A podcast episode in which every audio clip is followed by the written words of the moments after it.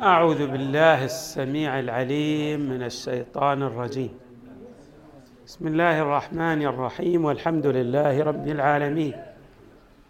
والصلاة والسلام على أشرف الخلق سيدنا ونبينا محمد وآله أجمعين الطيبين الطاهرين.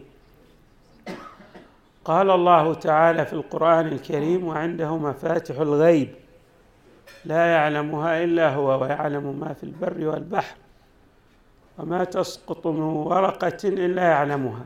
ولا حبة في ظلمات الأرض ولا رطب ولا يابس إلا في كتاب مبين. الله تبارك وتعالى له صفات يتصف بها ويقسم العلماء هذه الصفات إلى قسمين. صفات فعلية وصفات ذاتية. الصفات الذاتية مثل الخالقية. الله خلق الخلق. مثل الرازقية. كل صفة من الصفات الفعلية هي التي تستلزم متعلق إذا صح التعبير. بمعنى خالق هناك مخلوق. رازق هناك مرزوق. منعم هناك منعم عليه. وهلم جرى. أما الصفات الذاتية فهي مثل العلم. الله عالم لكنه لا يحتاج إلى أن يوجد معلوم لأن ذا هو يعلم بذاته. علمه وذاته. وهو قادر لكن أيضا لا نحتاج أن نقول هناك مقدور حتى يتصف الله تبارك وتعالى بالقدرة لأن قدرته هي ذاته. كذلك هو حي وحياته ذاته. فالصفات التي نطلق عليها الصفات الذاتية بمعنى أنها عين الذات ويستحيل سلب هذه الصفات عن الموصوف. ما نقدر نقول الله مثلا لا يعلم ليس بعالم أو ليس بقادر أو ليس بحي لأن نفي الصفة يستلزم من ذلك نفي الذات المقدسة. فالذات هي الصفة والصفة هي الذات.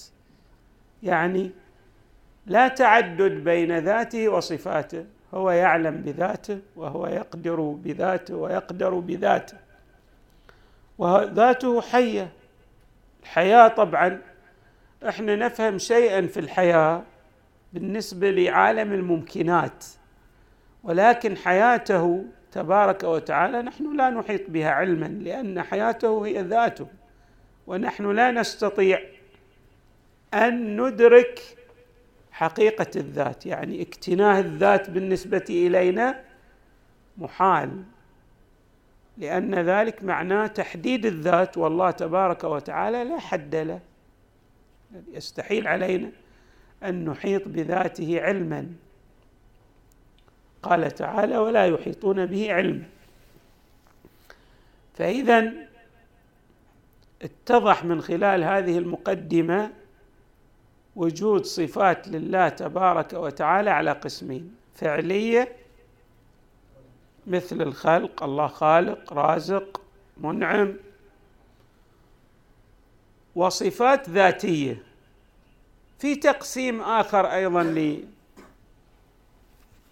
صفات الله تبارك وتعالى لدى العلماء يقسمونها إلى صفات جمال وكمال وصفات جلال. إيش معنى صفات الجمال والكمال؟ مثل هذه الصفات التي تحدثنا عنها أن الله تبارك وتعالى قادر عالم حي هذه صفات جمالية. يتصف بها الحق تبارك وتعالى. صفات الجلال التي تتنزه الذات المقدسة عن الاتصاف بها. ككون الحق تبارك وتعالى في مكان أو في زمان أو يحيط به شيء أو له أجزاء يتركب منها. كل هذه الصفات نقول يجل الله تبارك وتعالى عنها. ولذلك ترون أن الأوصاف إذا جاءت في الذكر الحكيم وحتى في الروايات دائما تقترن أوصاف الحق تبارك وتعالى بالتسبيح. ومعنى ذلك أننا حتى لو أسبغنا عليه تلك الصفات الجمالية فنحن بطبيعتنا لدينا نقص. فنتصور تلك الصفات الجمالية بحسب مداركنا وعلمنا والحال أن الله تبارك وتعالى ليس كذلك. قد جاءت بعض الروايات تفصح لنا عن ذلك. إحنا عندنا يعني محدودية في الإدراك وبالتالي لا نحيط بالذات المقدسة. فلما نطلق على الله عالم نتصور أن الله عالم كعلمنا قادر كقدرتنا. والحال أن الأمر ليس كذلك.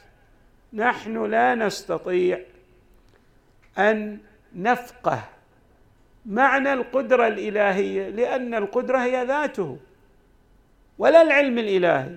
ولكن أقصى ما ندرك من معنى قدرته أنه ليس بعاجز. وأقصى ما ندرك من علمه أنه ليس بجاهل. وأقصى ما ندرك من حياته أنه ماذا؟ أنه يعني دائم الوجود وجوده عين ذاته. هذه المعاني اللي يصل إليها فهمنا. ولكننا لا نستطيع أن ندرك المعنى الدقيق لأن إدراك المعنى الدقيق معناه الإحاطة والإحاطة معناه التحديد للذات ونحن يستحيل علينا اذا نحن يستحيل علينا أن ندرك المعنى الدقيق. هذه حدود المعرفة ولذلك نحتاج إلى التسبيح. بمعنى لو قلنا يا عالم يا قادر يا حي يا قيوم يا سميع يا بصير. سبحانك لا إله إلا أنت. نزه الله.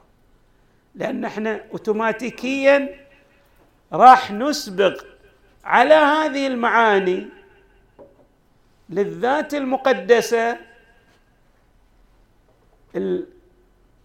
الإدراكات التي يصل إليها ذهننا. والحال أن الله كما يعبر العلماء وراء ما لا يتناهى بما لا يتناهى. يعني أن وجوده غير متناهي غير محدود ليس كوجود الممكنات. وهذا المعنى أيضا يجرنا إلى هذا اللي دائما يعني الإشكالات التي تأتي في ذهن من لا يدرك حقيقة الذات المقدسة. أكثر الناس عندما تقول مثلا عندما ينطلق من التفكير المحدود المتعلق بعالم الإمكان فتقول له كل موجود يحتاج إلى موجد. يقول اذا من أوجد الله تبارك وتعالى؟ هو موجود. صح الله موجود. بس هذه كل موجود يحتاج إلى موجد.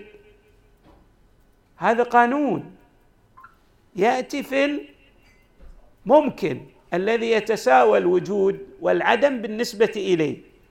لما نأتي إلى الله تبارك وتعالى اللي الوجود حقيقة ذاته هذا ما يأتي ما يعتري هذا القانون لا يشمله هذا القانون. ليش؟ لأن وجوده واجب الوجود لذاته وحتى يتضح لنا معنى واجب الوجود لذاته. لابد أن الأشياء تدرك بأضدادها. لابد أن نعرف ممتنع الوجود لذاته.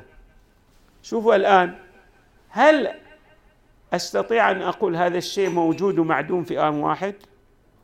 الشيء الواحد بقانون التناقض إما أن يكون موجودا وإما أن يكون معدوما في نفس الوقت يعني. طبعا بالشرائط المنطقية يعني التناقض وحدات مع توافر هذه الوحدات التي تشرح أو توضح في علم المنطق الوحدات الثمان يسميها العلماء الشيء يستحيل أن يتصف بالوجود والعدم في آن واحد.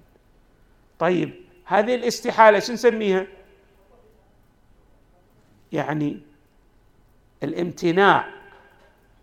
بالنسبة لاجتماع النقيضين الوجود والعدم نقيضان. لا يمكن لشيء واحد أن يتصف بالوجود والعدم في آن واحد. فهذا الامتناع شو نسميه؟ امتناع ذاتي. ما يحتاج إن إحنا نجيب شيء عن خارج هالعالم ونقول هذا الشيء هو الذي جعل الشيء لا يتصف بالوجود والعدم في آن واحد. لأن حقيقة قانون عدم اجتماع النقيضين قانون ذاتي لا يمكن للشيء أن يتصف بالوجود والعدم في آن واحد. لابد أن نعرف هذه الحقيقة. فلم ممكن أن نقرب هذا طبعا مع وجود إشكال لكن نقرب. إحنا الشيء اللي حقيقة حقيقته جاء هي ذاته.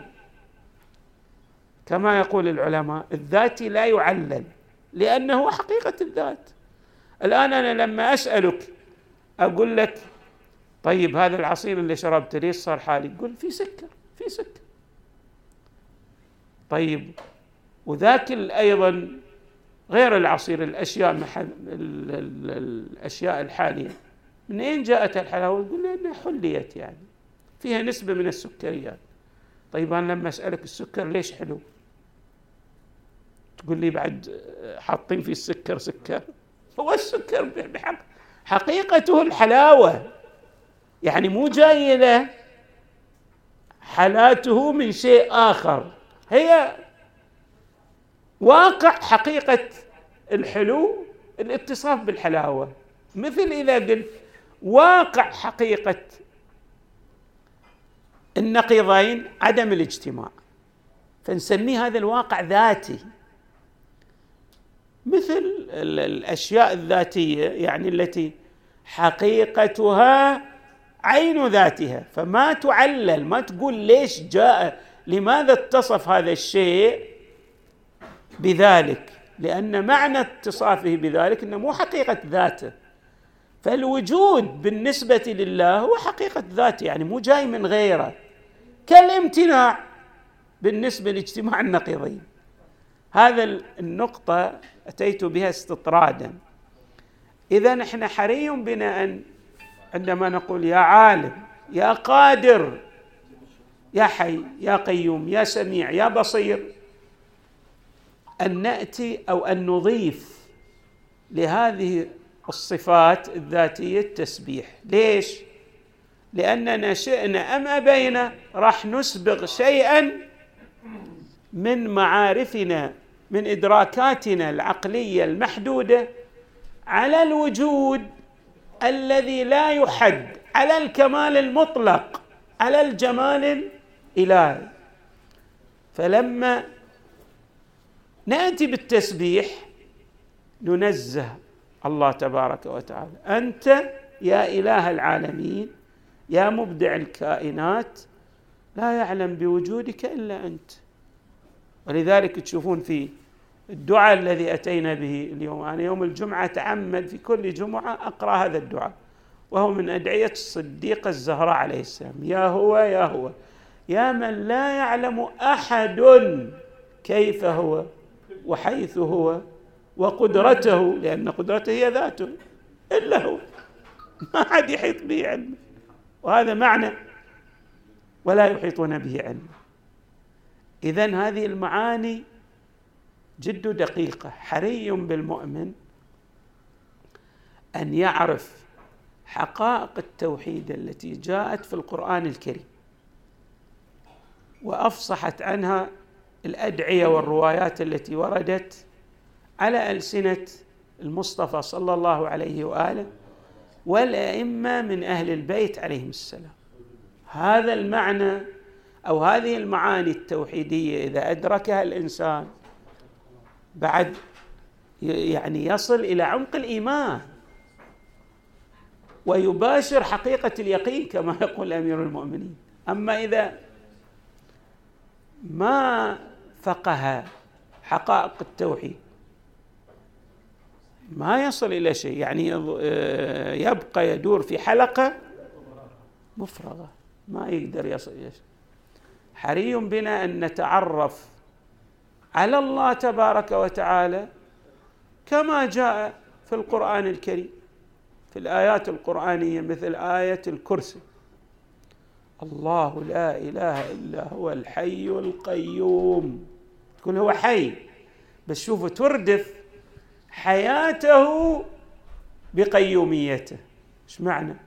يعني تقول وجود الأشياء جميع ما عدا قائم به ولولا أن ما عداه يقوم به لكان ما عداه عدم لا وجود له لأن الوجود الحق لوجود ذاته هو الله. ما عداه شنو؟ جاء وجوده من عند الله تبارك وتعالى. شوفوا الله لا إله إلا هو الحي القيوم. يعني جميع ما عدا يقوم به. ولذلك العلماء يشرحون معنى دقيق يقولون في هذا المعنى الدقيق أن الله تبارك وتعالى مو بس أوجدنا إحنا استمرارية وجودنا يرتبط بوجوده. في كل آن الله يعطينا يمدنا. وهذا المعنى دقيق. شوفوا هالمعنى الدقيق. في مو بس في وجودنا في علمنا في النعم التي تحيط بنا في كل شيء. في واحد تعجب من الإمام الصادق عليه السلام. راويه يعني أحد الرواة جاء إلى الإمام الصادق شاف الإمام الصادق كل ما يسأل عن سؤال يجيب السؤال. وبشيء من البيان والتفصيل. طبعا معصوم. يتلقى الفيض الإلهي. إحنا نختلف. إحنا الآن إذا شفنا واحد عالم وعلم جم نتعجب نقول آه ما شاء الله. سعي في علمه. لا يشق له غباء. في عمقه المعرفي. فكيف بالمعصوم؟ معصوم بعد شيء عجيب بعد يعني فلذلك يعني تعجب هذا من الإمام الصادق. فسأل الإمام سأل هذا الراوي يسال الإمام الصادق عليه السلام. قال هذا العلم هل هو منك أنت ولا من الله؟ هذا يبدو إنه يعني ما عنده ذيك المعرفة مو مع إنه راوية بس ما يعني بعد يصل في العمق العقدي في المعارف التوحيدية إلى ذلك المبلغ. الإمام الصادق أعطاه إجابة آه غاية في الروعة. غاية في الروعة، شوف إيش قال. قال لولا يمدنا الله لنفد ما عندنا يعني الله تبارك وتعالى أبدع وجودنا. وجميع هذه النعم التي لدينا وعندنا هي باستمرار عطائه بفيضه. وإذا الله قطع هذا الفيض عنا نعود إلى كتم العدم. لا شيئية لنا إلا بالله. وهذا المعنى الدقيق هو معنى لا حول ولا قوة إلا بالله العلي العظيم إحنا لو قلنا لا حول يعني ما عندنا شيء. وهذا المعنى شوفوا حتى في العبادات أنت تعبد الله لكن منين؟ بنعمة الله أنت تعبده. إياك نعبد وإياك نستعين. يعني أنا أعبدك بقدرة مني؟ الطاقة التي لدي من أين جاءت إلي؟ منه تبارك وتعالى. فإذا حري بالمؤمن أن يتعرف على الله تبارك وتعالى بهذا العمق التوحيدي. هذا مو موجود إلا في مدرسة أهل البيت وهي مدرسة القرآن الكريم. غيرنا حتى لو قال إحنا عنده توحيد ما عنده توحيد. ما يعرف أصلا حقيقة التوحيد عنده تجسيم. توحيده يعني حقيقتي هو شنو الله في السماء ومرة ينزل ومرة يصعد ومرة يركب حمار وما هذه مو هذا مو توحيد. جميع الفرق التي ما تستقي التوحيد من آل محمد صلوات الله وسلامه عليه. صل وسلم على محمد وآل قد يصلون في بعض الأمور إلى الحق. قد في بعض الأمور. بس ما تتكامل لديهم المعرفة الحقة لله تبارك وتعالى. إلا عن الطريق عن ماذا؟ المعين العذب. ما تقدر تصل لأن عقلك ماذا؟ هذا العقل محدود. ما تقدر تصل إلى العمق المعرفي إلا عن طريق محمد وآل محمد. اللهم صل وسلم على محمد وآل محمد نرجع الآن بشيء مختصر. وعنده مفاتح الغيب لا يعلمها إلا هو ويعلم ما في البر والبحر وما تسقط من ورقة إلا يعلمها ولا حبة في ظلمات الأرض ولا رطب ولا يابس إلا في كتاب مبين. كل شيء الله يعلم به ويحيط به علمه.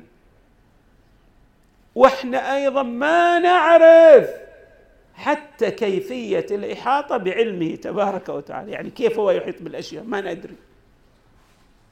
بس ندرك أنه تعالى يعلم بنا ويحيط بنا علما ولقد خلقنا الإنسان ونعلم ما توسوس به نفسه. ونحن أقرب إليه من حبل الوريد الله يعلم. بس شلون يعلم؟ هم ما ندري. لأن علمه هو ذاته. نسأل الله تعالى أن يرفع درجتنا إلى هذا العمق التوحيدي الذي جاء في القرآن الكريم وأوضح من المصطفى ومن أهل بيته البررة الميامين. وصلى الله وسلم وزاد وبارك على سيدنا ونبينا محمد وآله أجمعين الطيبين الطاهرين.